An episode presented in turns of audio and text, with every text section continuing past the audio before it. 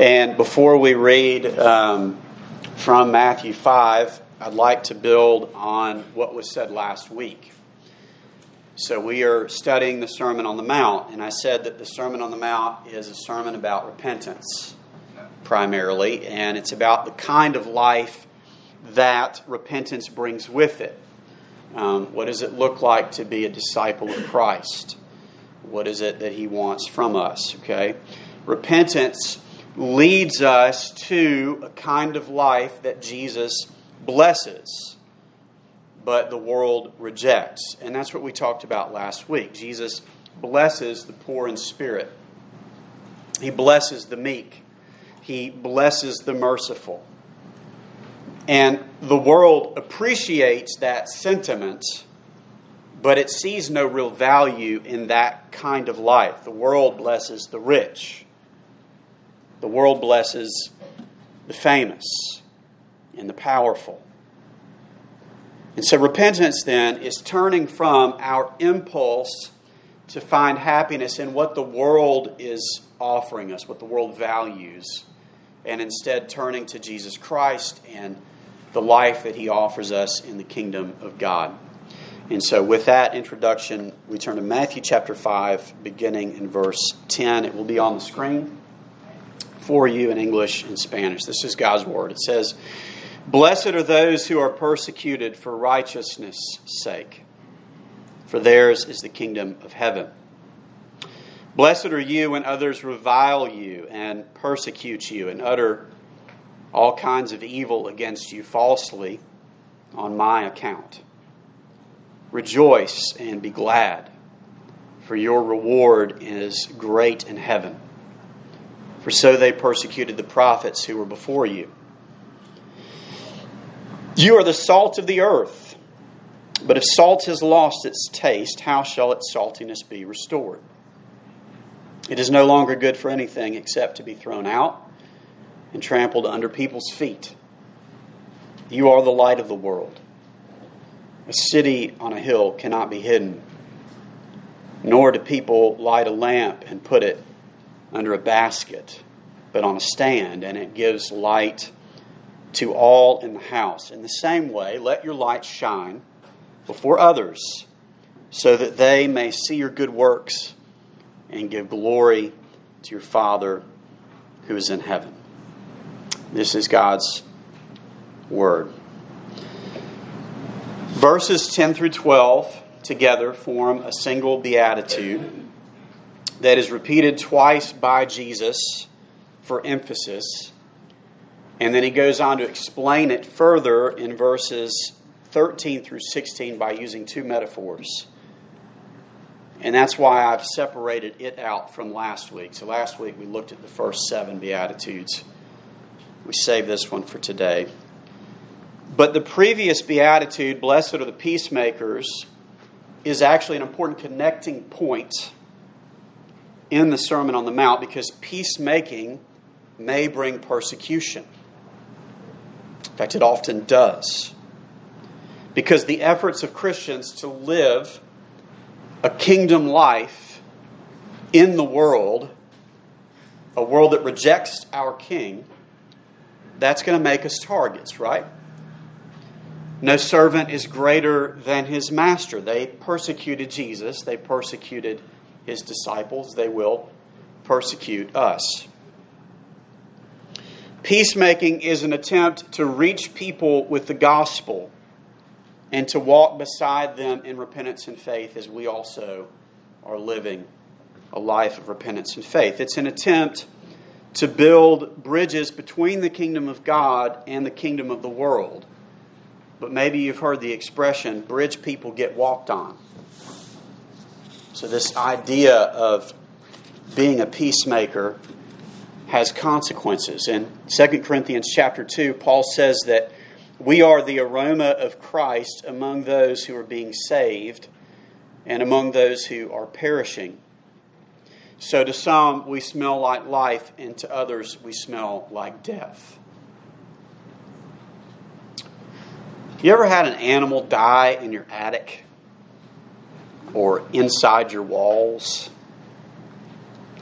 It's not a, uh, It's not a pleasant experience. It's not a pleasant thought, right? And you only know it's there because of the smell. You can't see it, you can't hear it, but the smell is bad enough that you know something's there and you will do anything to get rid of it, right? You can't live with it. It's so bad if you've ever had that happen.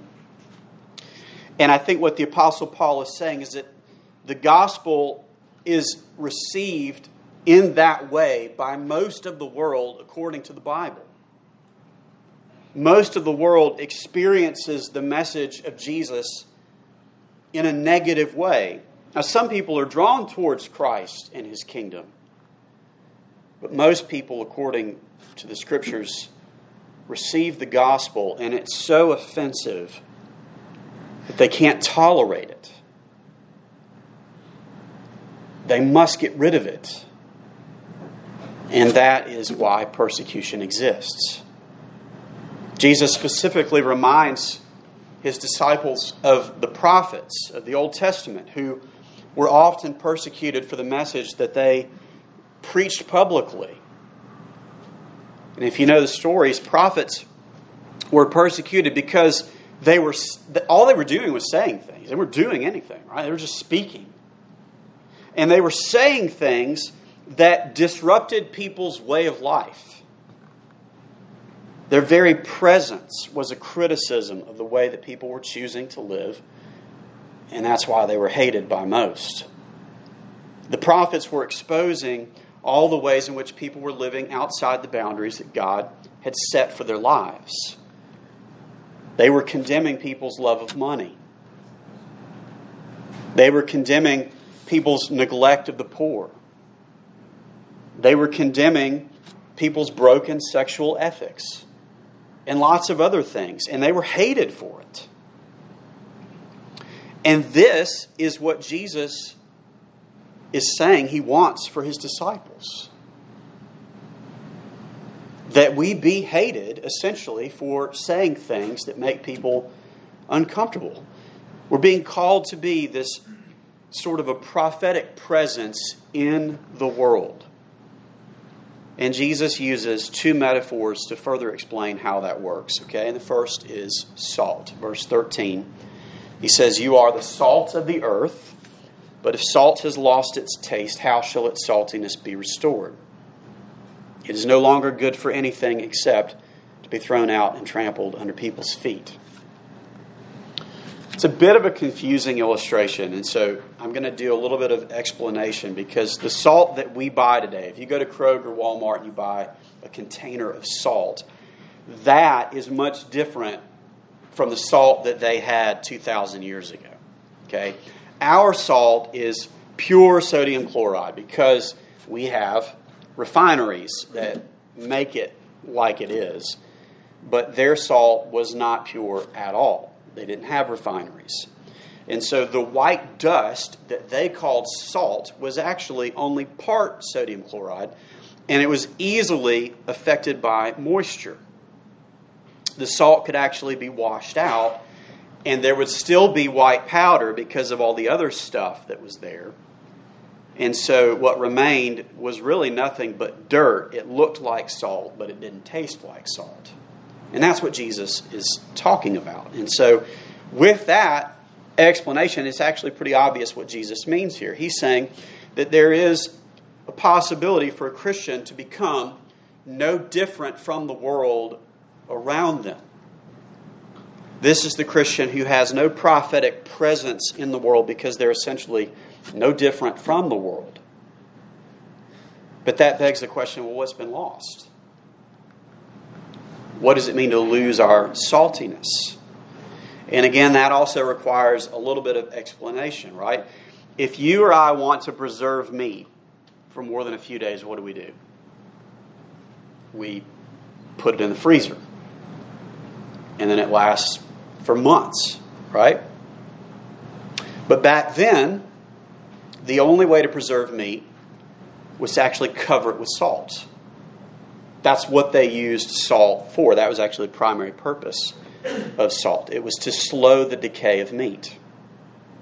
So, in other words, what Jesus is saying is that he wants his disciples to be different enough from the world that our prophetic presence in the world somehow helps to slow the decay of sin and death around us. So, when God's people are living a life like he described in the first part of chapter 5, this, this life of daily faith and repentance, and the fruit that's produced by that behavior, the character that Jesus outlines in the Beatitudes, when we're living that kind of life before other people, we will have a positive effect on the world around us, a preserving effect. In other words, and hear me especially if you're skeptical of all this, okay? Christianity is actually good for the world. even if the world rejects the things that we believe. And incidentally, again, if you're skeptical, this is something I would encourage you to read about, especially in the last 20 years or so. Scientists are beginning to recognize this, okay? While more and more people are now describing themselves as atheists or agnostics or non religious, science is actually telling us, specifically sociology and psychology, that in general, religious participation is actually really good for people's health and happiness. Jonathan Haidt um, is, is actually an atheist. He's also a social psychologist. Listen to what he wrote. He said Surveys have long shown that religious believers in the United States are happier, healthier, longer lived, and more generous to charity and to each other than are secular people religious believers give more money than secular folk to secular charities, not just to churches, and to their neighbors.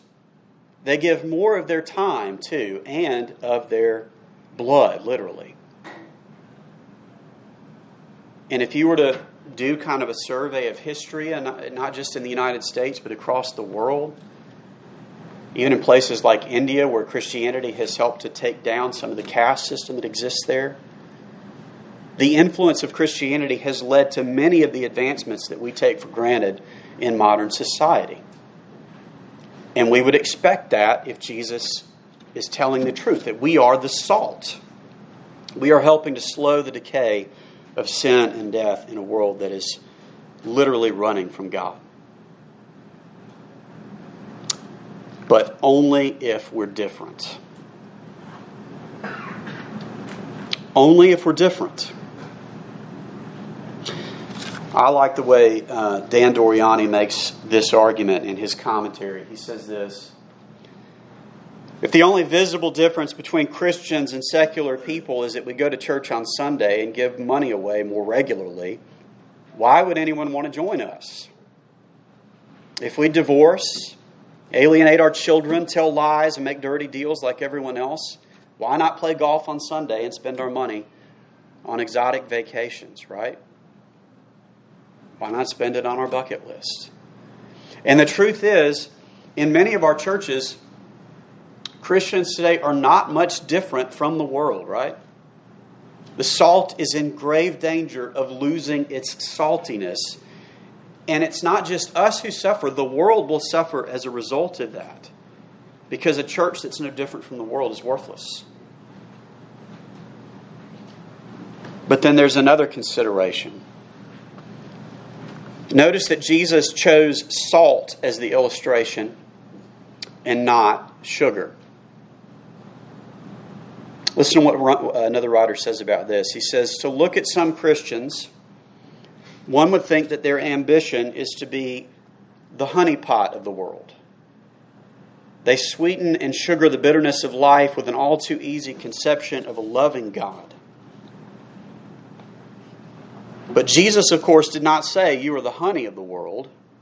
He said, You are the salt of the earth, and salt bites. And the unadulterated message of the judgment and grace of God has always been a biting thing. Martin Luther agrees, saying that preaching the gospel is like rubbing salt into people's wounds. He writes that the real salt is the true exposition of Scripture which denounces the whole world and lets nothing stand but the simple faith in Christ. Now, in truth, Jesus is the honey. But he calls us to be the salt. And that is the first metaphor. The second that Jesus uses here is light. Verse 14. He says, You are the light of the world. A city set on a, he- on a hill cannot be hidden.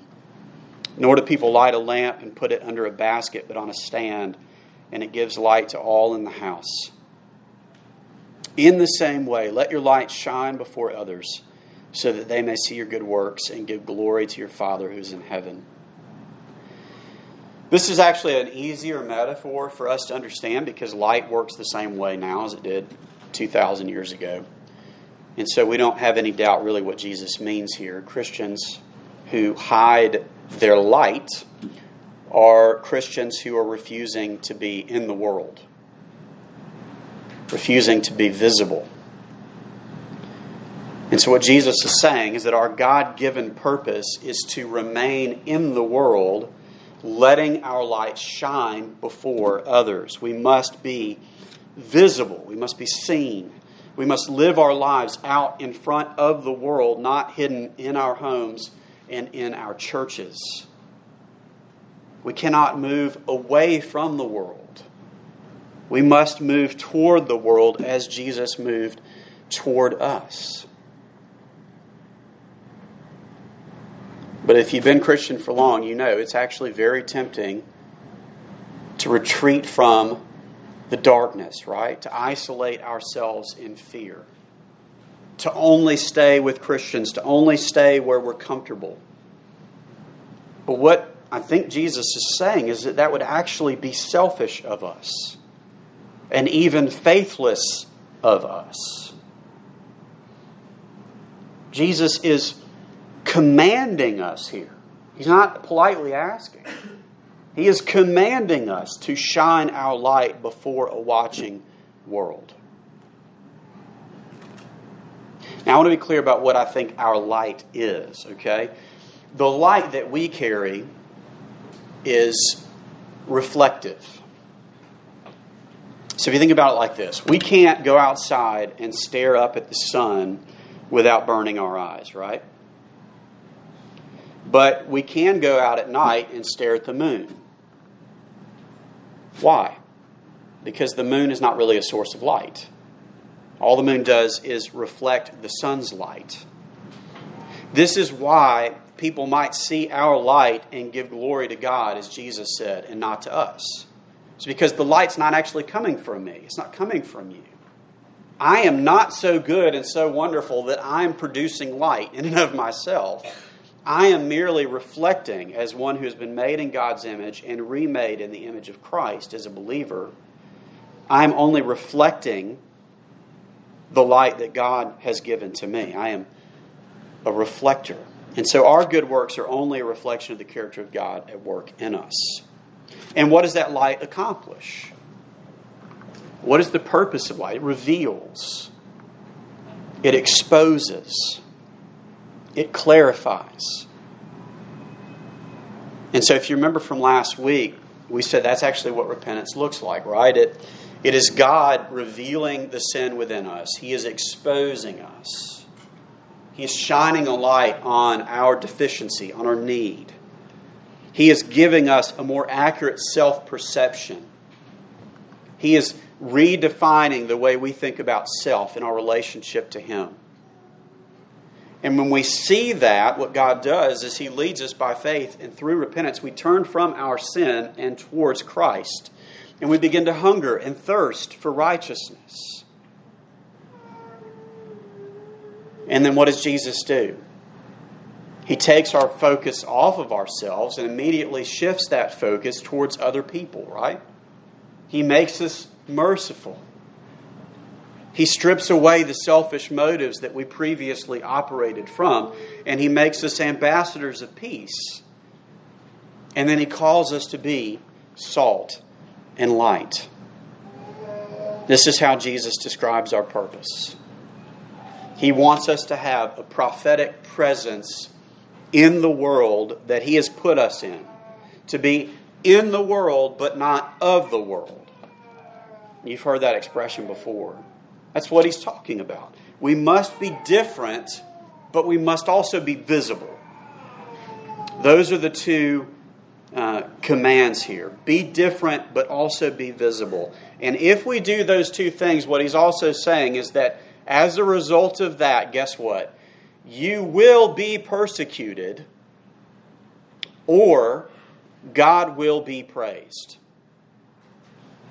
And it's probably both and.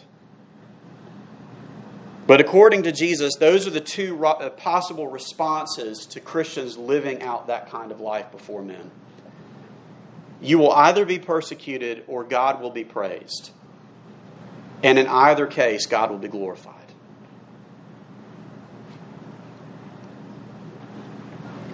But, Christian,